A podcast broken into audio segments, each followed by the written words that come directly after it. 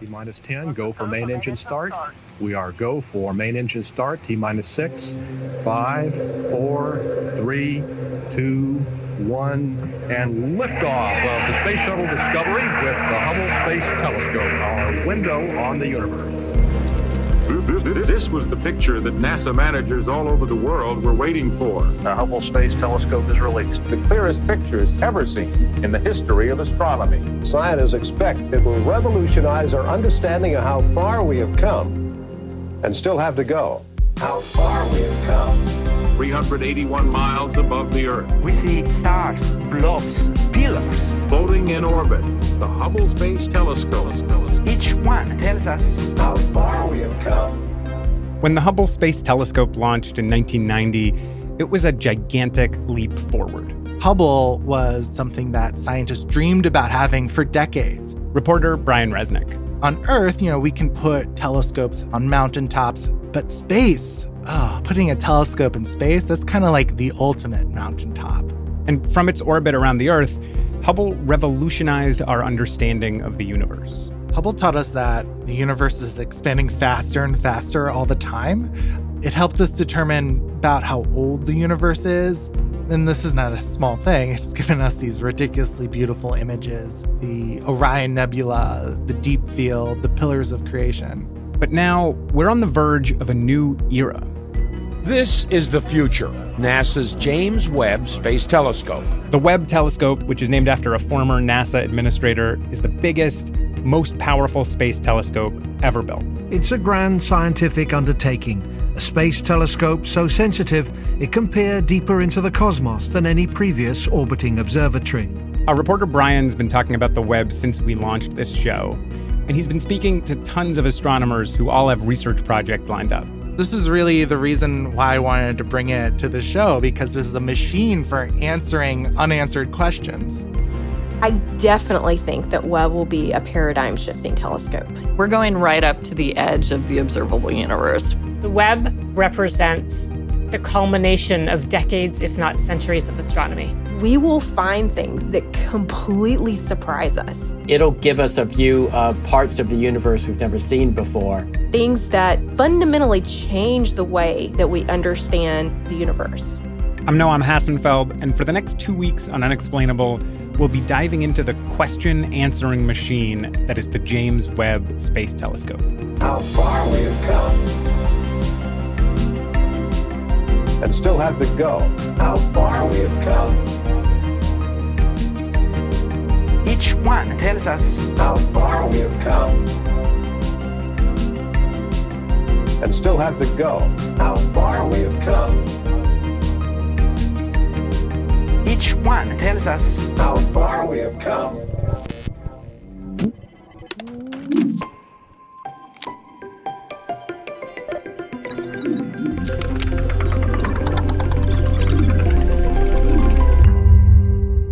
Okay, Brian, before we get to some of the unanswered questions that the Webb telescope is going to let scientists try and answer, let's just start with the telescope itself.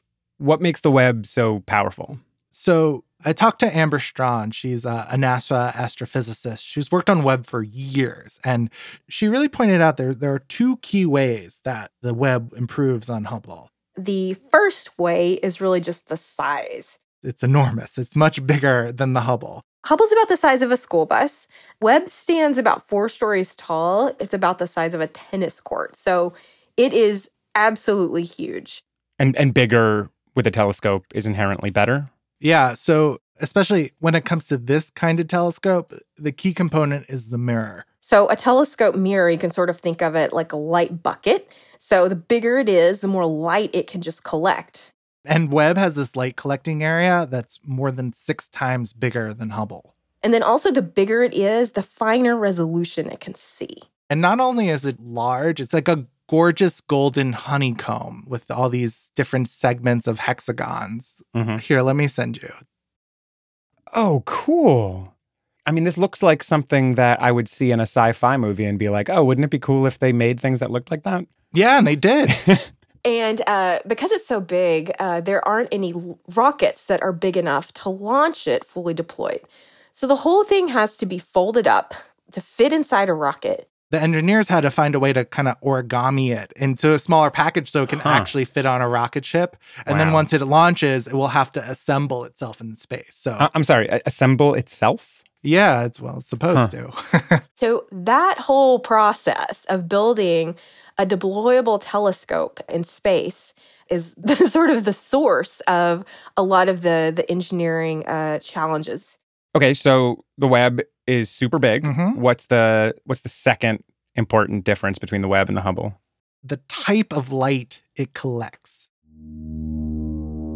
Webb is an infrared telescope, so that means it sees the universe in infrared light, light that's a little bit more red than what our eyes can see. Hubble can detect visible light, which is what our eyes can see, but Webb can see what's invisible to our eyes. And as far as all the frequencies of light go, red's at the lower end of the spectrum, right? Like longer wavelengths, lower energy. Yeah, so light comes in a lot of different flavors. So Mhm. blue would be very high frequency, and then if it gets lower and lower frequency, it gets redder and redder and redder, and then it Hmm. drops into infrared. And what's the advantage of having a telescope that can see infrared? This relates to something we were talking about a couple of months ago on our episode on Henrietta Leavitt and the end of the universe. Okay. We we talked about how the universe is constantly expanding, right? Right. More space all the time. So scientists discovered that by looking at the quality of light coming from different parts of space. Hmm. And it turned out things that were farther away from us looked redder than the things that are closer to us. Huh. This is called redshifting. Space is expanding, and as light uh, travels through space from those distant galaxies, the light is literally stretched by the expansion of space. Imagine a star that's really far away, and the light from that star to get to us has to travel through space. But that space itself is expanding, and that space is stretching the light until eventually it gets so red it drops into infrared. And what that means here is that Webb, because it collects infrared light, it can see these very far away things that Hubble just couldn't see. Things that are so far away, the light might have started off in the visible spectrum, but is now infrared.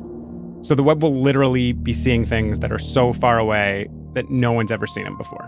Yeah, infrared telescopes are really sensitive And because of that, the telescope has to be very, very, very cold. because anything that is warm will glow in infrared. You and I, all your listeners, we're all glowing in infrared light. If the telescope was warm, it would just glow and see itself. So, to keep it cold, the Webb actually needs to be sent really far away from the Earth. Webb is going to be a million miles away. That's about four times further than the moon. What? It's going to be at a place where it's shielded from the heat and light of the sun and the Earth.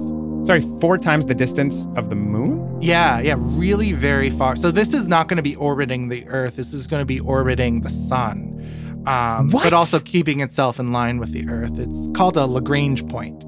So it's orbiting the sun with us, Yeah, but like at the same pace that we're orbiting the sun? yeah, it's pretty wild. That is insanely cool.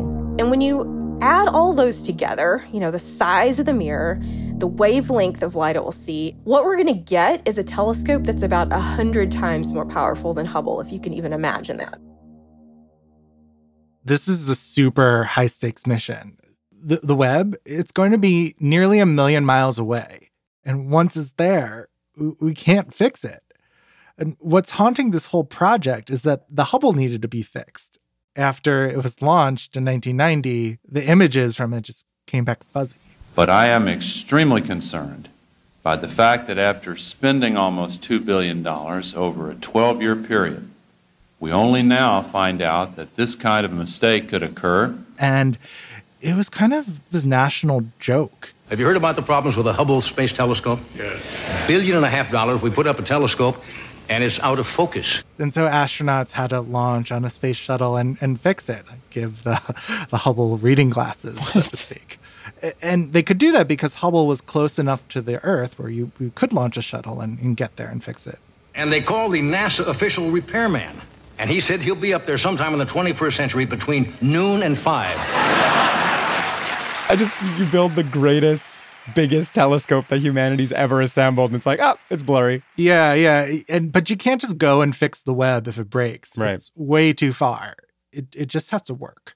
Yeah, so so have they been sort of like double checking everything, like waiting Yeah. a while to make sure they're not making any reading glasses mistakes? Yeah, it's just taken such a long time to get here. People were talking about the successor to the Hubble before the Hubble even launched.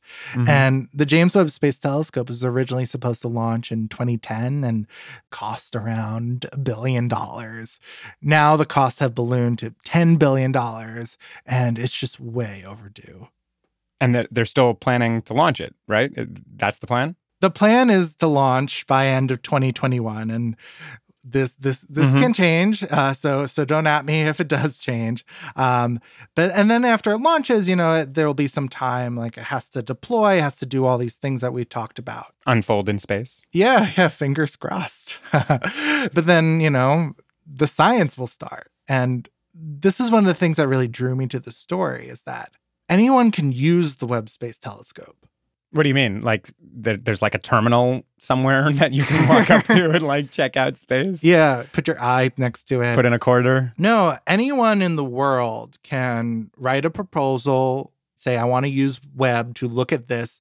Can we use it? Yeah, yeah. I wanted to know too. I asked Amber at NASA. Absolutely.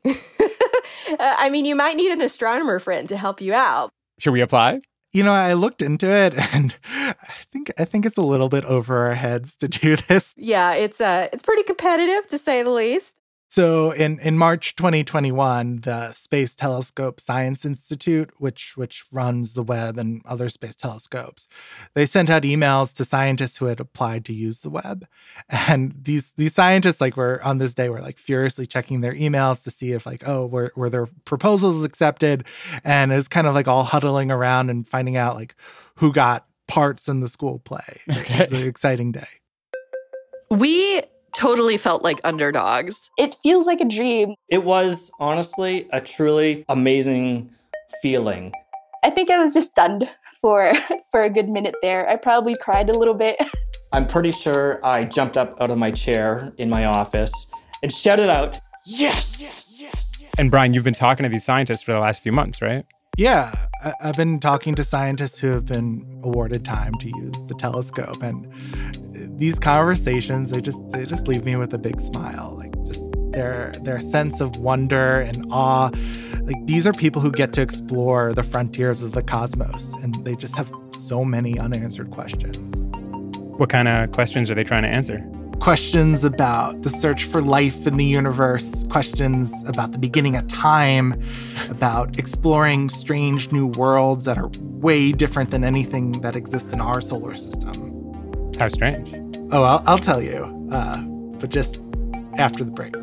Yes! Yes, yes, yes, yes, yes, yes, yes, yes. It's a lava planet. Let's go to space, space, go into space. Can't wait, space, space, going. Better buy a telescope. Wanna see me? Buy a telescope. Gonna be in space, space. Unexplainable. We're back. So is Brian. Hey. And we're talking about the upcoming James Webb Telescope and all the unanswered questions it might allow scientists to answer.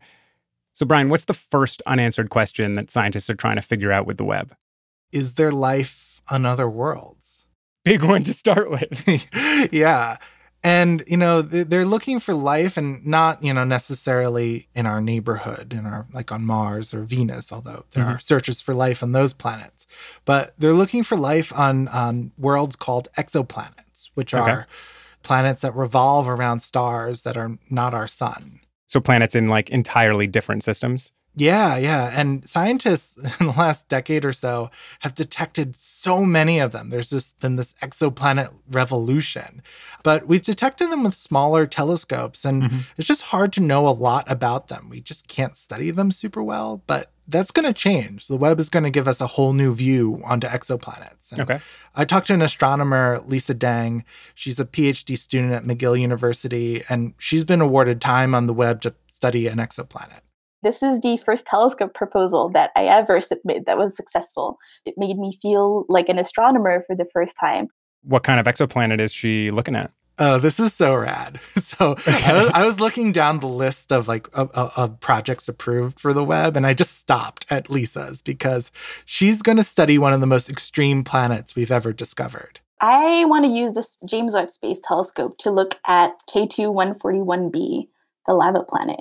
A lava planet? Yeah, like when we get outside of our solar system, planets can get really weird. It probably looks like hell. So we know this planet is there, but we really don't know much more about it. We just haven't studied it in detail because we just haven't had a big enough telescope. So I asked Lisa to help me imagine what could be there. Oh, I have so many mental image of what this planet could look like. This planet, the first thing to know about it is it's really close to its star. It's so hot on this planet that you could sustain a temperature that would melt the continent on the planet. Anything on that surface is just the hottest thing you can imagine. So instead of having oceans of water like we have here, we have oceans of lava on this planet. The floor is lava. But then there also could be weirder things. So, like, this world isn't like an uninteresting place. So, things that I'm hoping to look for is maybe clouds on this planet. But they wouldn't be like any clouds you've ever imagined before. Instead of having, you know, clouds of water molecule like we have here, these planets would have clouds made of rock. In these clouds, even if they're made of rock, they can still float because the particles in them would be small enough. It's probably looking pitch black, like dark black clouds, but depending on the shape of these particles, maybe they could be shinier cloud of, of crystals. And then those clouds, they can do cloud things. We can also have rain from these clouds. It would be raining rock or like raining silicate. It's truly one of the most extreme places we've discovered in the galaxy.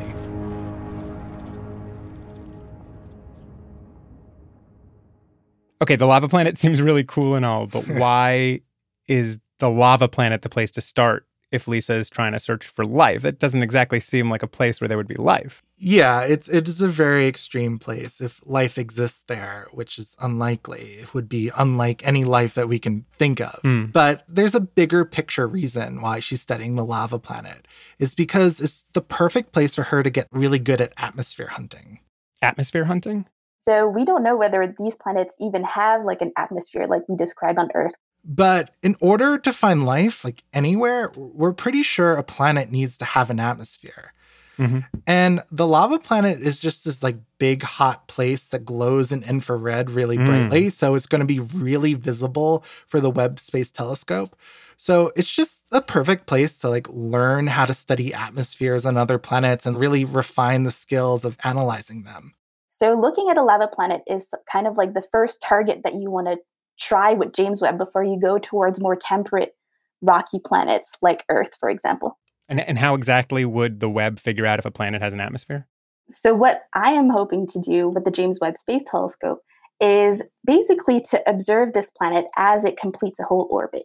When the planet crosses in front of its star, it will come in between the star and the Webb telescope.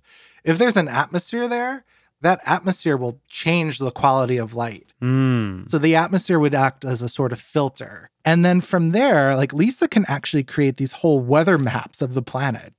So is she basically going to have to do this like one by one, point the Webb at every single planet to see if it has an atmosphere? Hopefully, she doesn't have to do that all by herself. She she's not alone here. She's not the only scientist studying exoplanets. I spend most of my time not quite staring up at the stars, but trying to reveal their secrets. I talked to this guy, Kevin Stevenson. He's a planetary scientist at the Johns Hopkins Applied Physics Lab. It's exciting, right?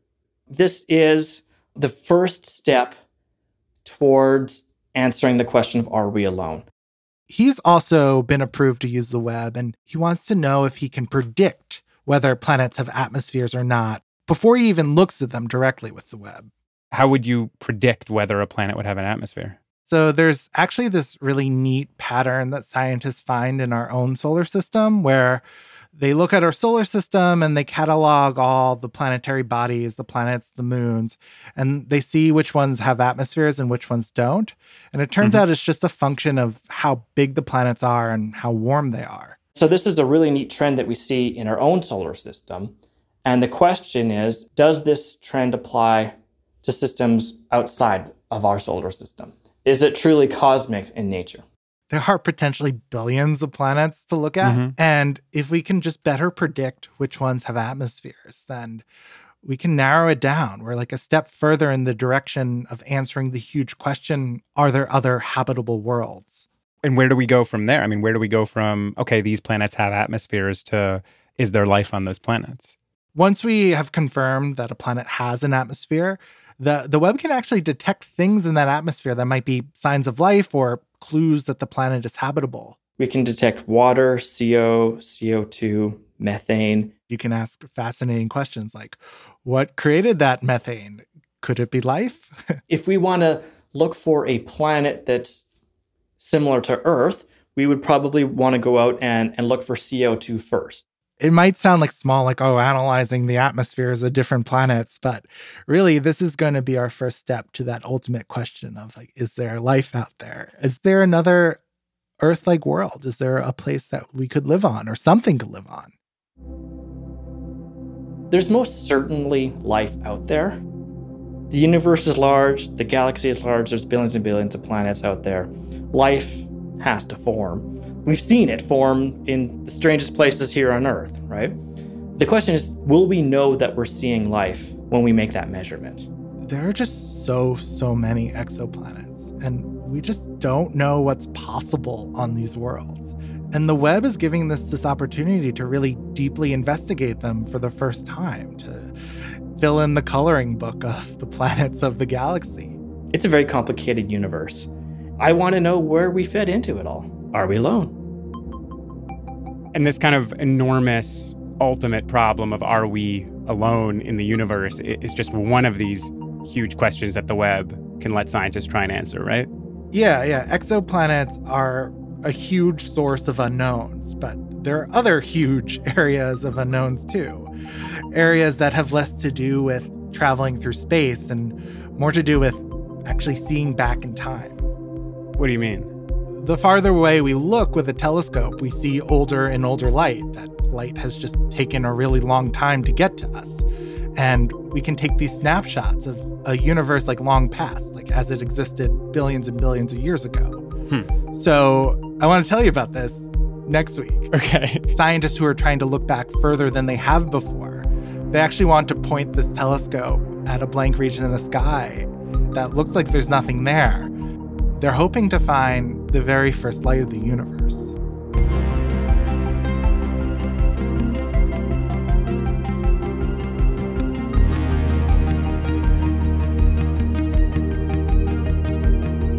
How far we have come.